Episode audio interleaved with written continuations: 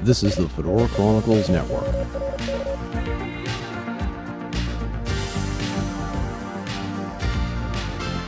Lee Andercheck talks to me, Eric Renderking Fisk, about his role playing game, his love for the genre of diesel punk, and the definitive media that all jazz era retrocentrics should enjoy. All of this and more coming up next on episode 85 of the Fedora Chronicles radio show. Stay tuned.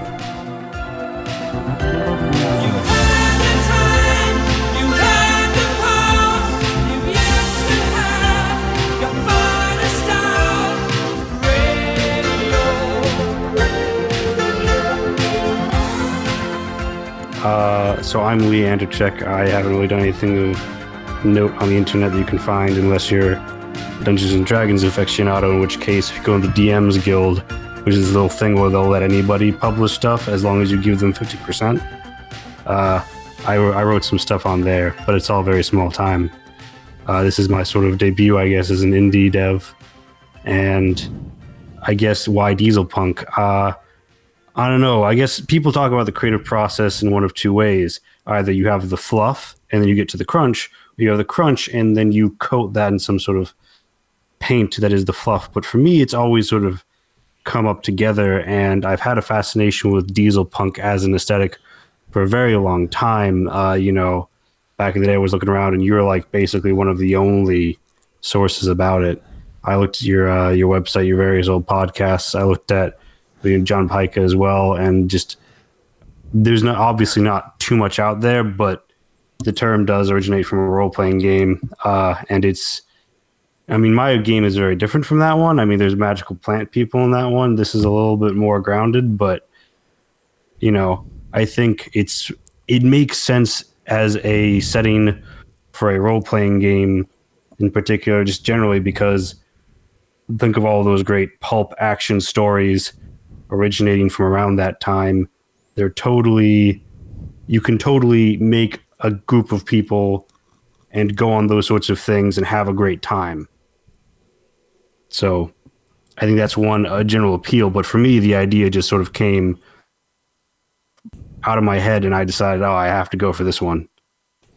Yeah, you know, because the thing is, is that one of the things that I've really sort of noticed with what's going on in the realm of diesel punk right now is that it just seems to be a natural fit for so many people who want to be able to incorporate um, that vintage vibe, as it were. And then there's just the so many opportunities for all kinds of adventure and action and stuff like that. Like when you think of like the greatest action movie of all times, um, you you either think of Raiders of the Lost Ark or you're wrong. you know, exactly.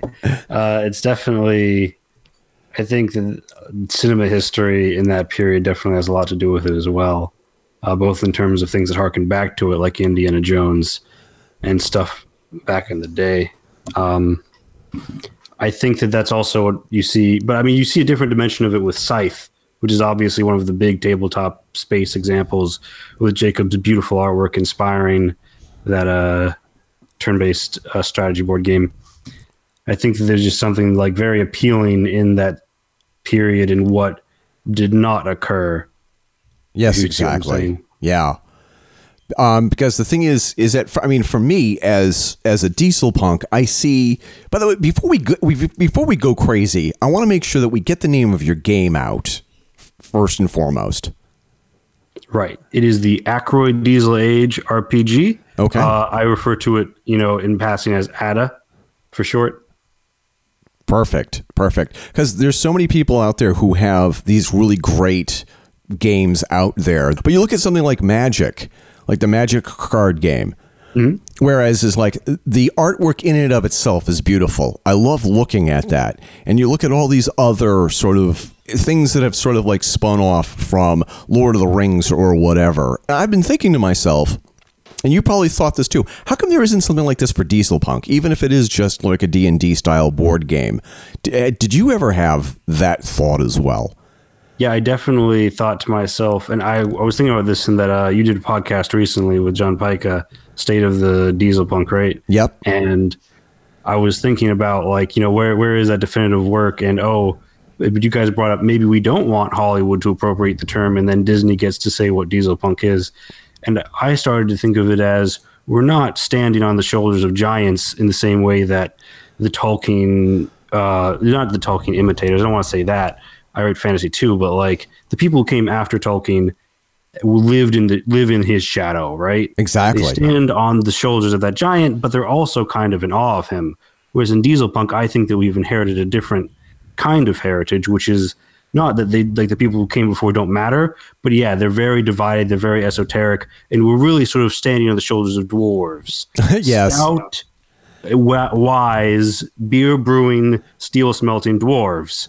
And we know who they are, and they mean a lot to us, but they they're not they don't shadow over us and define things for us. And it puts you from world building perspective in a very interesting place but also in a very perilous place because it's like if i don't have rotary planes as a big thing in my setting am i not a diesel punk anymore? Because ooh everything's got to be a b-52 flying fortress right?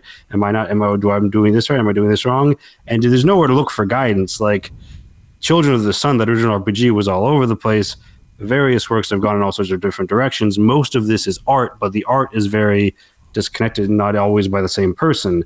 I mean, the best that we have, I guess, is Jacob. I keep forgetting his last name's artwork that inspired Scythe, and he yep. has a cohesive world there. But even then, you know, we don't have like the same way that everyone knocks off Star Wars or everyone knocks off Lord of the Rings. We don't have that go-to knockoff, and that's it makes it harder for us. But I think it makes us grow.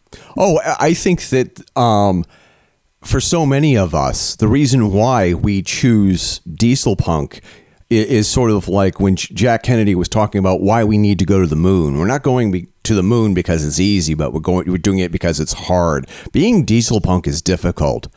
Being de- being a diesel punk is it, it takes a lot of work and it takes a lot of imagination and it really is challenging. And on top of that, you do have to have like I'm like you have a a very wide, broad knowledge of what ha- what occurred during uh, the jazz era and the World War II decades, and you have this little you have the small box of, of of rules and guidelines and then you get the thumbs up from a fellow diesel punk who says now now that we know what the rules are let's break them all.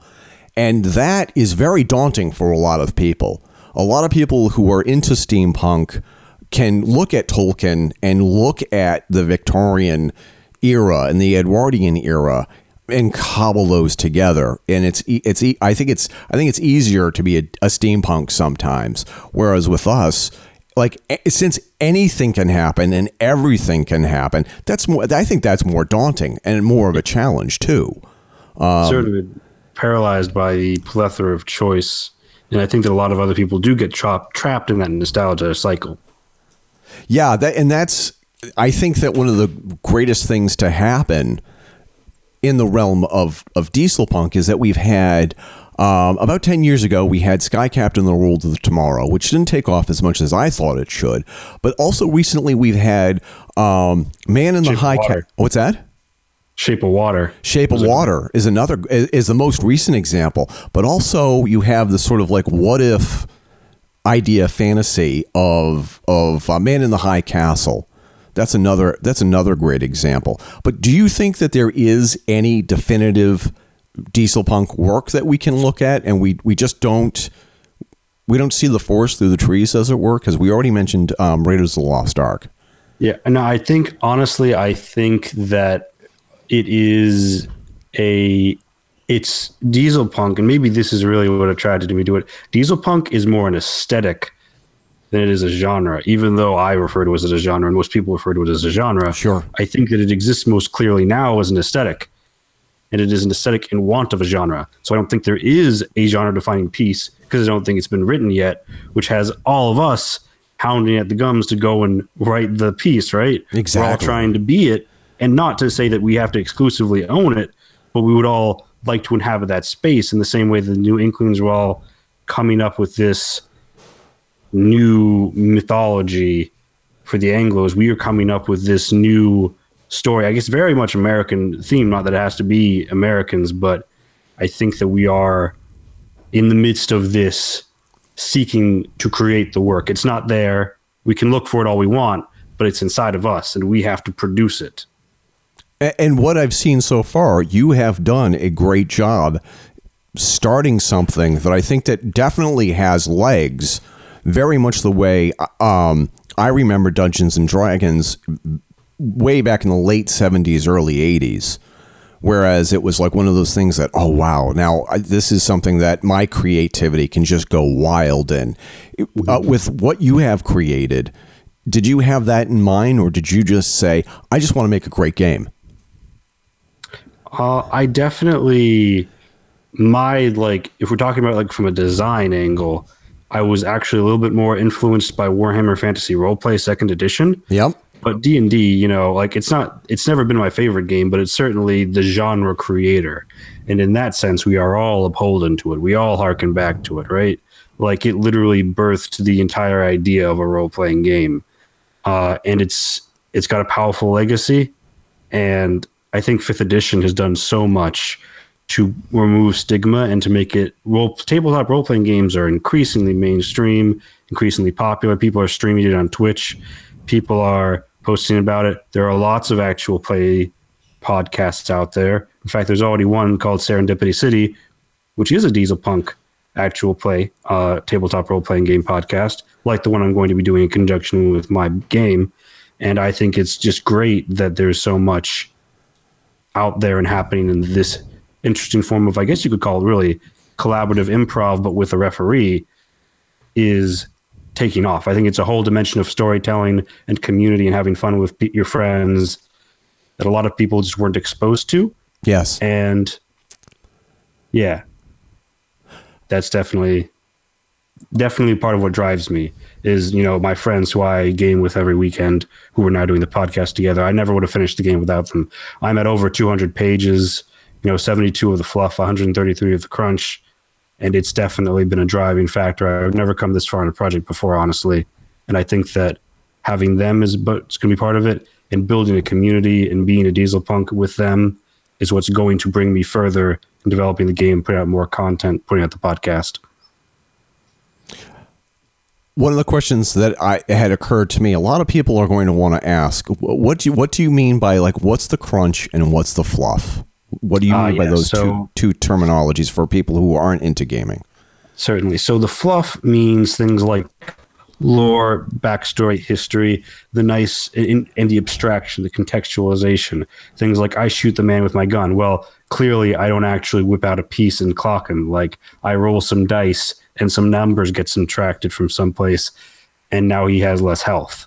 So the, the the crunch is the literal math, the literal activities that one is partaking in, and there is nuance and depth there, and it is evocative of the theme. I feel.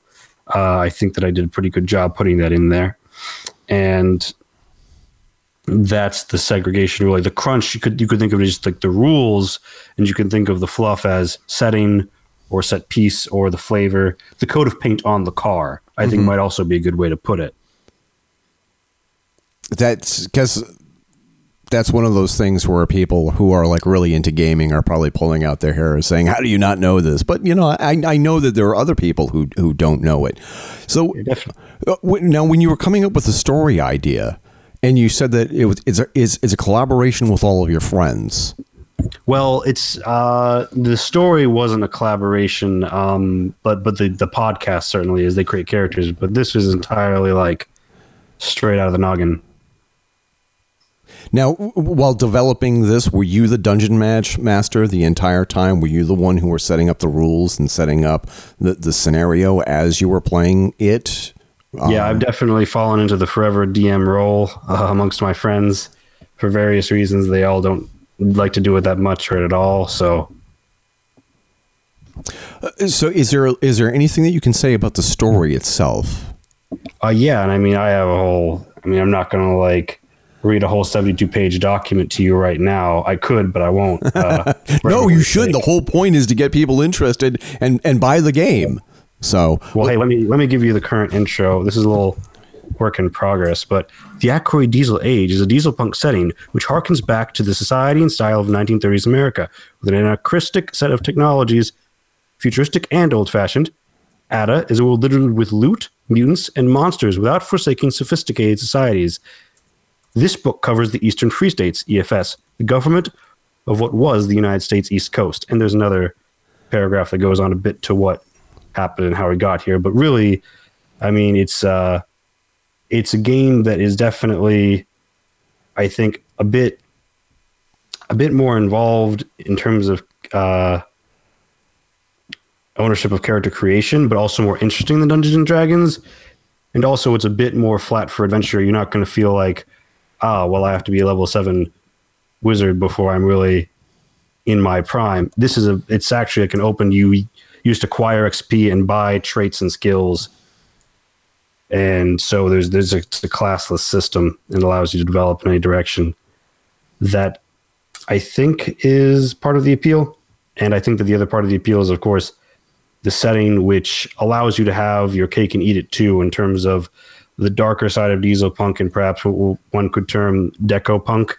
Yeah. Like the more, like, because there's like beautiful things wonderful things happening and like great triumphs, but there's also, you know, a lot of corruption and the dark underside of it and the brutality of the various armed conflicts and just the society itself very consuming and i think that it explores lots of things like gangsters and anti-labor like pinkertons that sort of thing Yeah. in depth and it allows for a campaign that explores any of those sorts of things or even inhuman monsters right Yes. I mean, because, and, and as we all know, I mean, human monsters are real. I mean, all you have to do is just watch the news for 15 minutes. oh yeah right definitely So look, the thing is, is that your game is alternate history. Like, what if blank um, happened, or how how do how would you describe it? Well, that's one of the places I'm going to get in trouble with some people, right? Because there are some people who feel that to be retrofuturistic, you must alter the timeline, Yeah. but I don't. Okay. so this, so uh, the game is set in the year 2714, Yep. and everything that has happened up through now happens. Yeah. and I like to keep it in the background and to keep it in the back of your mind because if you think of D and D, somebody wrote a great article, which is that basically all D and D worlds are. And I don't want to use this word, but post-apocalyptic, and but you don't know it. Like that's not what everybody's sitting around thinking about and talking about now. They're referring to it, and it doesn't exist in the sense that you know the various post-apocalyptic post-apocalyptic pieces of fiction that we watch today are, where it's like Fallout and everybody's just trying to survive. Like they've got a society, they've got a civilization, they've got cities, Yep. you know, there's a government, they're printing coinage, like everything is hunky dory, printing coinage, everything is uh, going along hunky dory, but there's still this remnant of what was before. There's a bit of a lack of understanding. It's fallen into this past and this legacy. And you, you see that in the game with some of the anachronisms. And you notice I said the Eastern Free States, not the United States. And there is actually, I mean, a lot of the story is about um, what is, what does America really mean and what was America and what could be America in the future because there are two countries trying to get back together and create the United States of America all this like sort of like the epic backdrop that could certainly become part of the campaign like you could tell the story of this happening if you wanted to but it's it's in the it's in the the background not the foreground of the of the fluff really and it's about I don't know. I don't want to just read the book at you, but suffice to say, it uh, it does a lot to justify this is diesel punk. This is of the era, even though it is not tem- even though it is not temporally of the era, right? Sure. Yes, because the thing is that it was just like I like the uh, the concept of putting diesel punk into the far future, centuries from now, where anything can happen, and you have that aesthetic. And I'm so glad that somebody else came up with that idea separately by themselves, because once you do something like that, I mean, it's like it's no holds barred, essentially, where it's like you're not tied into what happened, and and there's also this notion it's sort of like uh, a couple of centuries from now, when people go off in different directions, not everybody is going to dress as if they're living in Southern California. Uh, you know, different planets are going to evolve their own cultures and and stuff like that. Um, it's inevitable that there is going to be some future society that their aesthetic is going to harken back to. Um, the, the, the diesel punk era, as it were. Is that something else that you had also thought of um, I mean, while developing this? Um, I think in part, it's yeah, it is like cyclical in nature, and just sort of like th- flip the coins enough time and enough times, and it lands on its side, right? No matter how unlikely the outcome. But here, there is a specific like I want. I mean, like there's a particular interest in the the like the past of North America, and part of the reason is like there's 200 years of history, right, that they don't have access to, and then 500 years of history that nobody was writing anything down because everything was digital. So they no longer have access to digital records, so they have to go back to histories that were written and that they can find, and they have to go back to those images that were massively proliferated, not through screens but through print. Right. And a lot of what they find and they are into in these museums and stuff is that that you know pre-war and interbellum period, World War One, World War Two, 1910s through 1950s, more like 1940s, 1920s. But let's not get too technical. You know the uh, the period that they sort of wind up. Not everybody, but most of society winds up going back to is the roaring 20s because that is what their society feels like because they're going from very much a state of non-development uh, to one of law and order and development and power and wealth and luxuries brought to them by technology by economic prosperity through expansionism Mm-hmm. it's definitely and it's teetering and there's a dark seedy underbelly to all of it but there is still a great sense of security and superiority and happiness that wasn't there, you know, a few generations before, and they're they're really happy that this is the seed has grown, so to speak. And I think that it harkens back to the time period of the early 20th century, where these horrible machines are being made, and people are eyeing each other like, "Oh, I wonder how this is going to turn out." And theorizing that it's all about how quickly trains arrive because they're not thinking too hard about gas, and then uh, these I think the aesthetic comes along with that because it means so much, if that makes any sense. No, because it, it- helps to convey the feeling of the age. Yeah. It's definitely shooting for that 1920s, 1930s on the brink of the depression, right? Yeah. Um here's now as far as like your own personal love for the aesthetic is that something that you also incorporate in in your own life outside of the game that you're developing I mean, like I do enjoy like the snazzy clothes, not gonna lie. Uh, but to me, I think it's a bit more eso. It's a bit well, not esoteric isn't the right word there. It's a bit more about like the feelings and the values and the thinking of. I mean, the 1920s was a very transgressive time in many ways that don't get appreciated. The original flapper movement isn't what it got made out to be in the nostalgia cycle uh, of like people in the 1950s looking back at it it's not what people like a lot of the things that were going on were very incredible and mirror what happens what's happening today in our societal upheavals uh, some for good some for ill. Yeah. And i think that that more is away from the game for me than say like the particular styles. And also I, I don't have a massive uh, wardrobe budget right now being an indie game developer without a game out yet so. Hey give it i give it haven't bought a lot of suits recently. Give it time because because I think that one of the reasons why so many of us um, love the diesel punk era um, or the the decades that that have inspired diesel punk is the thing is is that there's there's a sort of sense of security in knowing that we can look back in history and we know that it all turned out okay. There's a safety and security in knowing that while they were fighting some of the greatest evils that the world has ever known, um, we know that it turns out okay. And there is sort of like a security blanket mentality to that. Um, do you think that that's also an aspect of why people like Diesel Punk so much and why people will enjoy your game? I definitely think that it's part of. I, don't know, I, I have mixed feelings of security blanket because I'm a strong believer in the fact that yes, it did, but it didn't turn out okay because people believed it would. It was because they fought and they mm. sacrificed for things to go the right way. And I think that a lot of times you hear the current year argument to, oh, why aren't we more enlightened and more progressive? It's 2018. Well, maybe we'll be even less in 2019, right? We have to fight for it. Things can go back. Yeah. things can go horribly wrong. I think a lot of times about the depression, like the 1920s to the 1930s transition, and I do think that like we're capable of great things, overcoming great evils, coming back from horrible you know setbacks. But uh, I don't personally look at it as in terms of like a that this means that things will be all right, like it's a cycle of history, but in terms of it can be overcome. There is a model, like people have overcome arguably greater evils, and it can be done. And Yep. that's what I personally focus on. I think that that'll make it interesting for the game because you know there's a there's a conflict going on. It's a bit tinged by modern philosophies. I don't want to say too much, but so I say the war going on in Europe is between ostensibly everybody involved is a democracy, right? Yeah. So it's it's not as cut and dry as a fascist bad Americans good kind of situation. And but I think that it's and it draws more modern inspirations in that regard, but also the geopolitics that went into World War One in particular. This isn't so much the World War Two era as the World War One era in terms of the war and that whole mess of entanglements, right?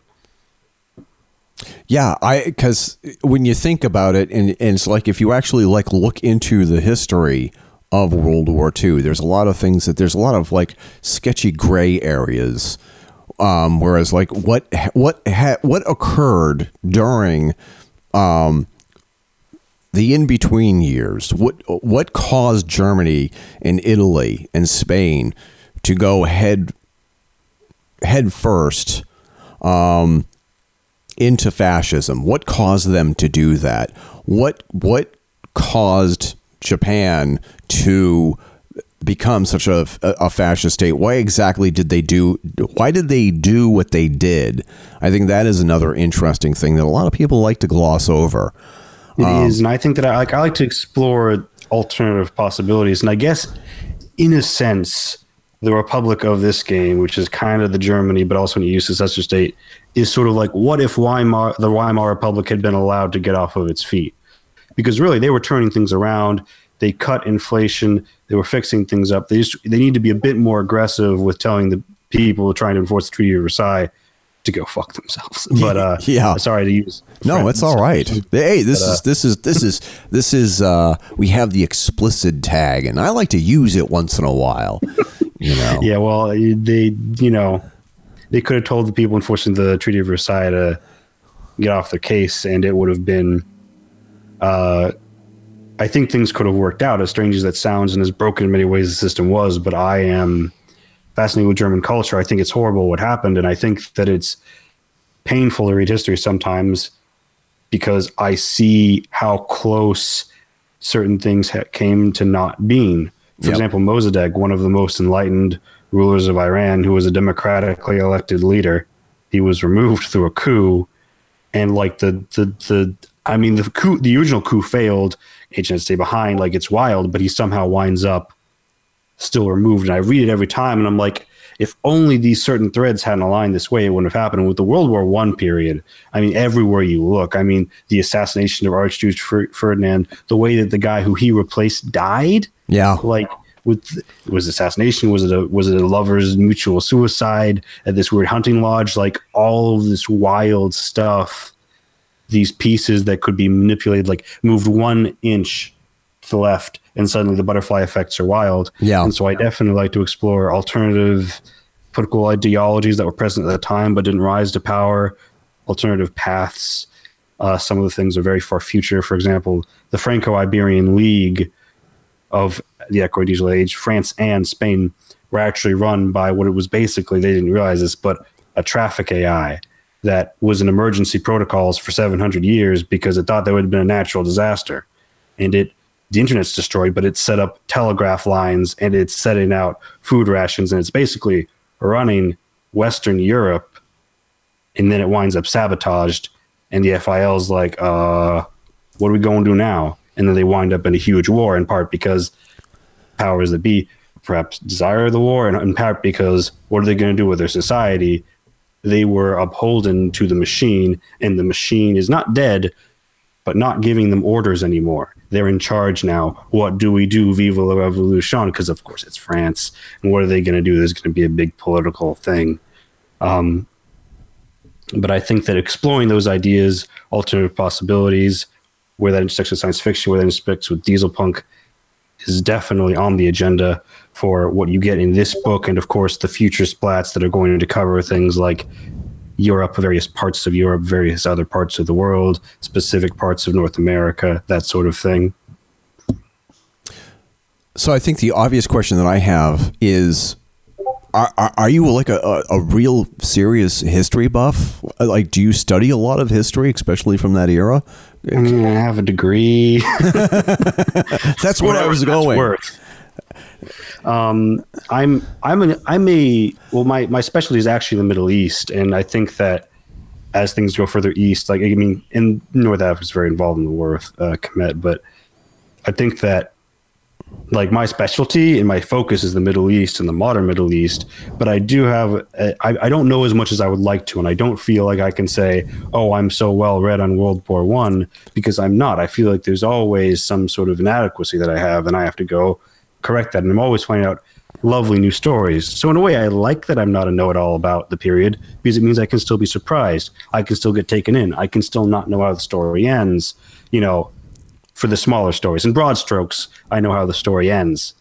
Uh, you know, one side wins, the other side loses. But in the minutia of these individual stories, it's like the Scarlet Pimpernel, right?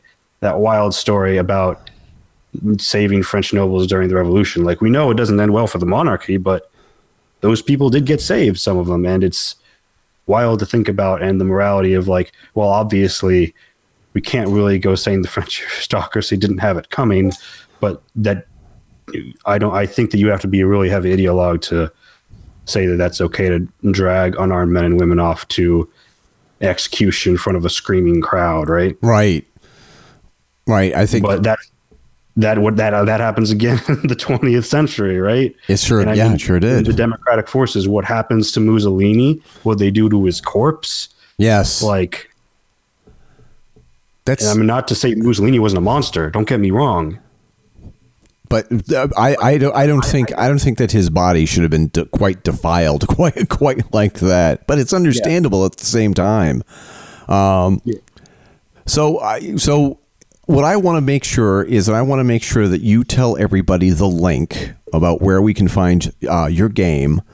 And uh, and and is there also do you have a web page where we can actually look at some of the artwork that you also created for this? Okay, so um, I didn't create the art. I commissioned the art. Um, and what's available of it, there's not much because I didn't really have an art budget, but um, it's on a Facebook page called Akroyd Diesel Age. I can give a, a link to you to put in the description. Um, it's not up yet, but when it is, it'll be on DriveThruRPG. And uh, there's a link to the wiki here, which I could certainly, maybe I'll pull that up. That might be the quickest thing. It's ada-rpg.org and I think that alone will just take you to the website. Absolutely. Yeah, it will. And I'll definitely ada-rpg.org will take you to the the wiki. All right. And what's what's in store for the future for you? Um, like what are what are the uh, what are the twenties looking? I know this is like two years away, but what are, what are the twenties looking for you? Like after after this game is is out what's what's in the future for you? Uh, i'm thinking of going the patreon route and i'm going to try and subsidize through that the production of splat books. And my lofty goal is to splat the world and at a rate of about one a month perhaps by the time we're entering the 20s i will have the entire globe Akroyd diesel ageified in fairly close review. We're talking two to three splats about india alone we're talking about explorations of all these different regions. And I'm also, I've been writing and to put out short fiction in the same world. And my long view is by the 2020s to be having a novel set in the Akroyd Diesel Age. And I'll have the sagas of the Akroyd Diesel Age and the tales of the Akroyd Diesel Age. And as much Akroyd Diesel Age as I can pour down people's throats until they're sick of it so that it can be consumed across a variety of mediums, not just the podcast or the games, but also through the written word. Yeah, definitely. So that's my my ambition, right? Now, is this also going to be like an open world where other people can also contribute? That's uh, an interesting question because a lot of RPGs do go that way. I guess I'm a little nervous to say yes. I would you know, if somebody wrote something, then I would just accept it as canon. But that doesn't mean that I wouldn't encourage people to write along the same lines or to reach out to me and be like, hey, I want to write a story in, in ADA and like, I think we could work something out there. And I think that in some ways, it really is nice to have a basis that you can lean back on. Particularly, I'm a really world building centric writer. I know lots of people who don't give a shit about world building. They just want to get to the character stuff. They're like Diesel Punk. And if you're in that position, definitely reach out to me. I'm sure we can we can work something out where your story becomes a tale of the Akroyd Diesel age, and you can use the fluff that I've created, and you can tell an original drama that is your own, and you know excites the reader in their imagination. And I think that, but it's not just like open. Like I'll accept, like if somebody adds me on, I don't use Twitter, but if someone's just like, hey, I wrote a story and used all your stuff, I'd be like, that's cool, but I'm not going to acknowledge it as solid canon, right? Right. If they say something that that conflicts with a published thing or something, or like they change a whole bunch, I'm gonna, I'm not gonna suddenly change my game around that. N- Nor should I'm you. not saying they can't. Right, right. Nor should you. Yeah. So anyway, um, so it's really been great talking to you. Be sure that you send us all the links so we can we can have everything on the show page for you. And Oh, uh, we definitely want to get the word out about this game. I'm excited about it now. I, I want to get it into the hands of my sons and see what they do with it. Ooh, that's exciting. I will definitely uh, get that material to you, all of it, and um, even maybe the first episode of the podcast. Ooh, you can have an early listen. Exactly. I would love that. All right. Well, all right, I'll, I'll hit you up. Thank you so much for this. It's uh, a privilege to be on here. All right. Get The word out. And thank you again. And like I like I said, I, I I'm expecting great things from you. Oh, I won't let you down. Okay. Thanks.